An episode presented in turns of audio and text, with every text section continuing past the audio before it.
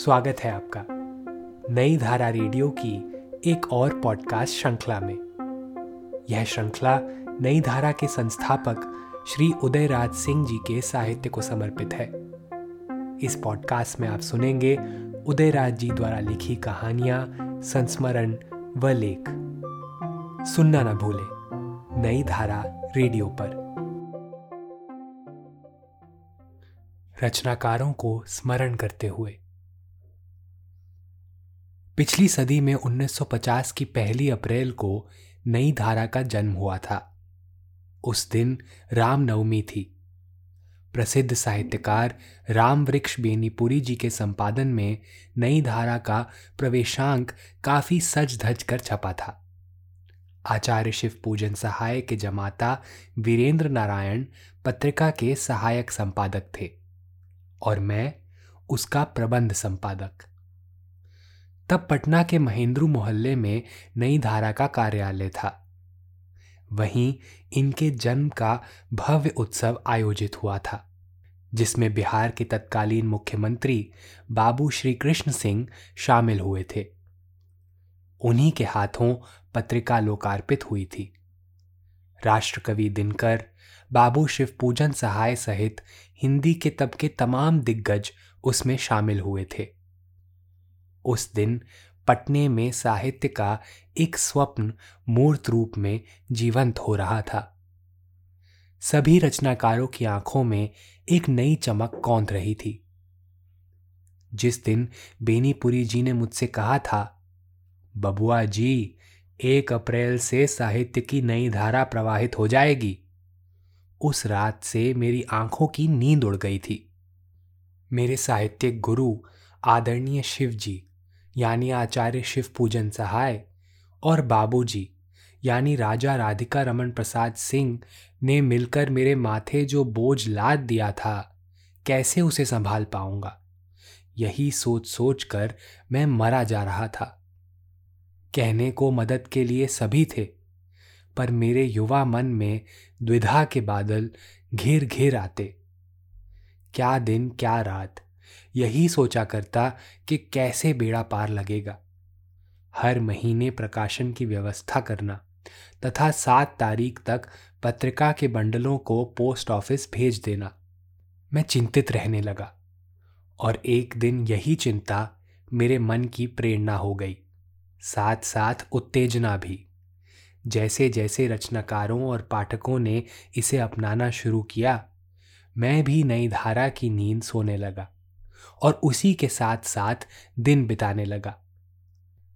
देखते देखते चौवन वर्ष पूरे हो गए। अगले ही अंक से नई धारा पचपनवे वर्ष में प्रवेश कर जाएगी। इस बीच पाटलिपुत्र की गंगा सहित देश की नदियों में कितना सारा पानी बह गया। कल तक मुश्किल लग रहा था। वही आज सहल तथा मेरे जीवन का एक अभिन्न अंग बन गया है। मैं आज तेरासी वर्ष में चल रहा हूँ। आज नई धारा का साथ ना होता तो कौन जाने उम्र की बोझ तले एक औसत सामान्य इंसान की भांति इधर उधर भटकता रहता। एक लक्ष्यहीन जीवन, अशांत जीवन, अकेला, बिल्कुल अकेला। आज नई धारा मुझे नित्य ताजगी भरी प्रेरणा के साथ साथ रचनात्मक उत्तेजना से भर देती है। काल प्रवाह में नई धारा के सभी प्रेरक पुरुष बह गए। लेकिन उनकी स्मृतियाँ आज भी इसके फड़फड़ाते पन्नों से झांकती रहती हैं। बीते वर्षों की इसकी बंधी फाइलों को देखते हुए जाने कितने रंगों का कारवां मेरी आँखों से गुजरने लगता है। मैं नित्य नई धारा कार्यालय जाता हूँ। अब यह महेंद्र से हटकर शेखपुरा चला गया है। वहाँ से लौटकर अपने आवास सूर्यपुरा कोठी में ही नई धारा के पैकेट्स खोलता हूँ। कितने सारे पत्र, रचनाएँ, समीक्षार्थ पुस्तकें, वह सब देखकर मैं परेशान हो उठता हूँ। ओह, अपने कुशल सहयोगी डॉक्टर शिवनारायण से कैसे संपर्क करूँ? वह तो सुबह ही मोकामा चले जाते हैं और देर शाम को घर लौटते हैं। तब मैं उनकी पत्नी को फ़ोन पर संदेश देता हूँ कि वे जैसे ही आए, मुझसे संपर्क करवा दे। रात जब उनसे फ़ोन पर बात होती है तो मेरी उत्तेजना शांत हो जाती है। फिर मुझे अगली सुबह की प्रतीक्षा होने लगती है। यही रोज होता है। वर्षों से हो रहा है। नई धारा मेरी सांसों में धड़कती रहती है। मैं उसके पन्नों में फड़फड़ाता रहता हूँ। इसमें कोई व्यतिक्रम होने पर मेरी सांस रुकने लगती है और फिर मेरी पत्नी शीला परेशान हो जाती है। सूर्यपुरा कोठी का पूरा परिवार एकदम से चौकन्ना हो उठता है। इसके कोने कोने में हिंदी के संत साहित्यकारों की सुगंधियाँ फैली हुई हैं।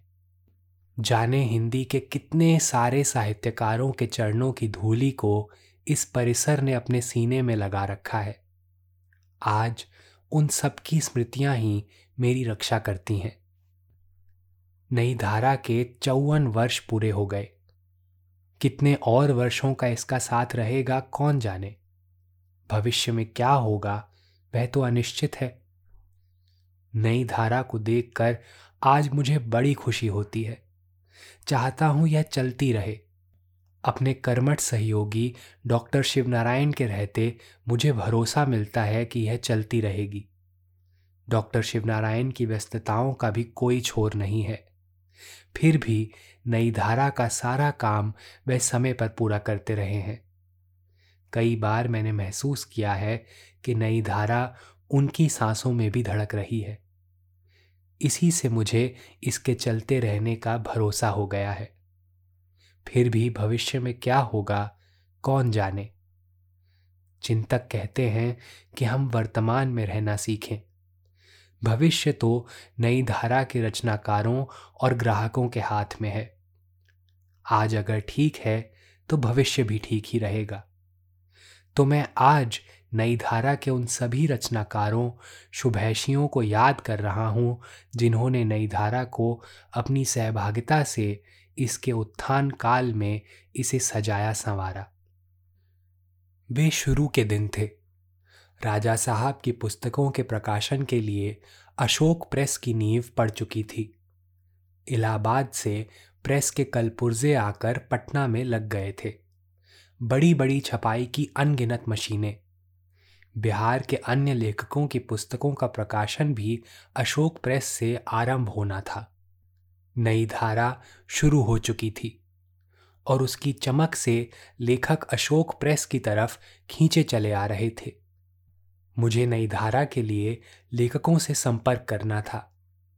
तभी राष्ट्रकवि मैथिली शरण गुप्त, महाप्राण निराला, सेठ गोविंद दास, आचार्य चंद्रबली पांडे, डॉक्टर राम कुमार वर्मा, राहुल सांकृत्यायन, कवि पंत, राष्ट्रकवि दिनकर मदन वात्स्यायन, जगदीश चंद्र माथुर, प्रभाकर माचवे, गंगा प्रसाद पांडे, महाकवि नीरज, डॉक्टर वाराणसी राममूर्ति रेणु, प्रोफेसर केसरी कुमार, नलिन विलोचन शर्मा, पंडित रामदयाल पांडे, कवि रमन के के विद्यार्थी, भोजपुरी कवि अशांत, शिवाजी राव आपटे गोपी कृष्ण गोपेश, कविवर नेपाली, ओमकार शरद भोजपुरी कवि महेंद्र शास्त्री, आचार्य गुरुदयाल मलिक, देवेंद्रनाथ शर्मा, शिवचंद्र शर्मा, पंडित अंबिका प्रसाद वाजपेयी, पंडित नंद दुलारे वाजपेयी, देवेंद्र सत्यार्थी, उदय शंकर भट्ट, वृंदावन लाल वर्मा, रामानुज लाल श्रीवास्तव, डॉक्टर मोतीचंद उपेंद्र नाथ अश्क सहित जाने कितने ही लेखकों के संपर्क में आया। कितने ही लेखकों ने नई धारा के सुख दुख को अपनी चिंताधारा में शामिल कर लिया।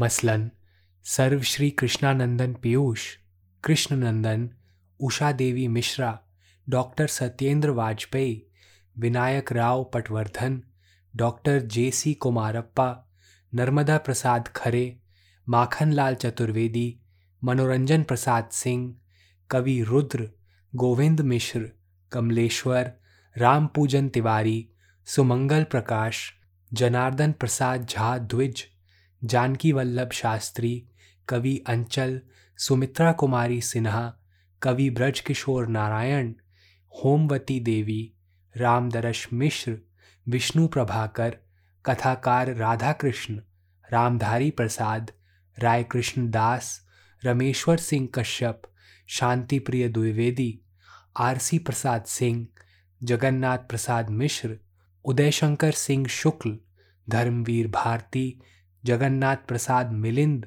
Jagdish Gupt, Shambhunath Singh, Bhadant Anand Kausalyayan, Sanwaliya Bihari Lal Varma, Poddar Ramavatar Arun, Siddhnath Kumar, Shivmangal Singh Suman Rameshwar Nath Tiwari Lakshmi Narayan Sudhanshu, Himanshu Srivastava, Shailesh Matiyani Ganga Prasad Vimal, Vijay Mohan Singh, Hari Mohan Jha, collector Singh Kesari, Mudra Rakshas, Bhavani Prasad Mishra, Krishna Baldev वैद आनंद शंकर माधवन, रघुवीर सहाय, विवेकी राय, महेश्वरी सिंह महेश, कवि प्रभात, मोहनलाल महतो वियोगी, बनारसी दास चतुर्वेदी, हजारी प्रसाद द्विवेदी आदि ने।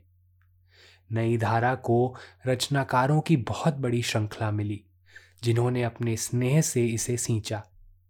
सर्वश्री कवि Rajendra Prasad Singh, Chetkar Jha, doctor Sudhindra, Shrimati Vidyavati Kokil, Purushottam Das Modi, Seth Kanhaiyalal Poddar Phanishwar Nath Renu, Kameshwar Prasad Madhav, doctor Devraj, Ratanlal Joshi, Shyamanand Kishor Ilachandra Joshi, Indra Bahadur Khare, Shrimati Prakashvati Narayan, कवि Gulab, Umesh Prasad Verma Yogendra Nath Sinha, Padma Singh Ghosh, doctor Bechan आदि भी नई धारा के प्रतिष्ठित लेखकों में रहे।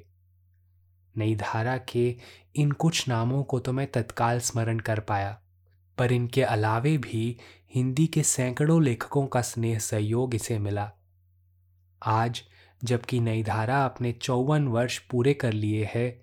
मैं इन सभी रचनाकारों को आदर पूर्वक स्मरण करते हुए उनके प्रति अपना आभार जता रहा हूँ। वे ना होते तो नई धारा कब की सूख गई होती।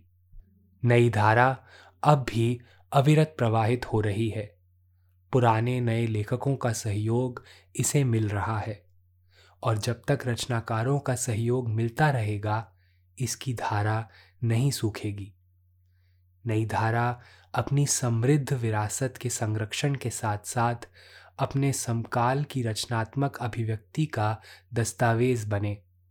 यही कामना है। साहित्य की नई पुरानी प्रवृत्तियों का यह निर्गुण साझा मंच रहा है और भविष्य में भी रहेगा। इस पॉडकास्ट को सुनने के लिए आपका धन्यवाद। हम आशा करते हैं कि हमारी यह प्रस्तुति आपको ज़रूर पसंद आई होगी। अन्य पॉडकास्ट्स, वीडियो इंटरव्यूज़ आदि के लिए नई धारा को सभी सोशल मीडिया प्लेटफॉर्म्स पर फॉलो करें। जल्द ही आपसे फिर मुलाकात होगी। धन्यवाद।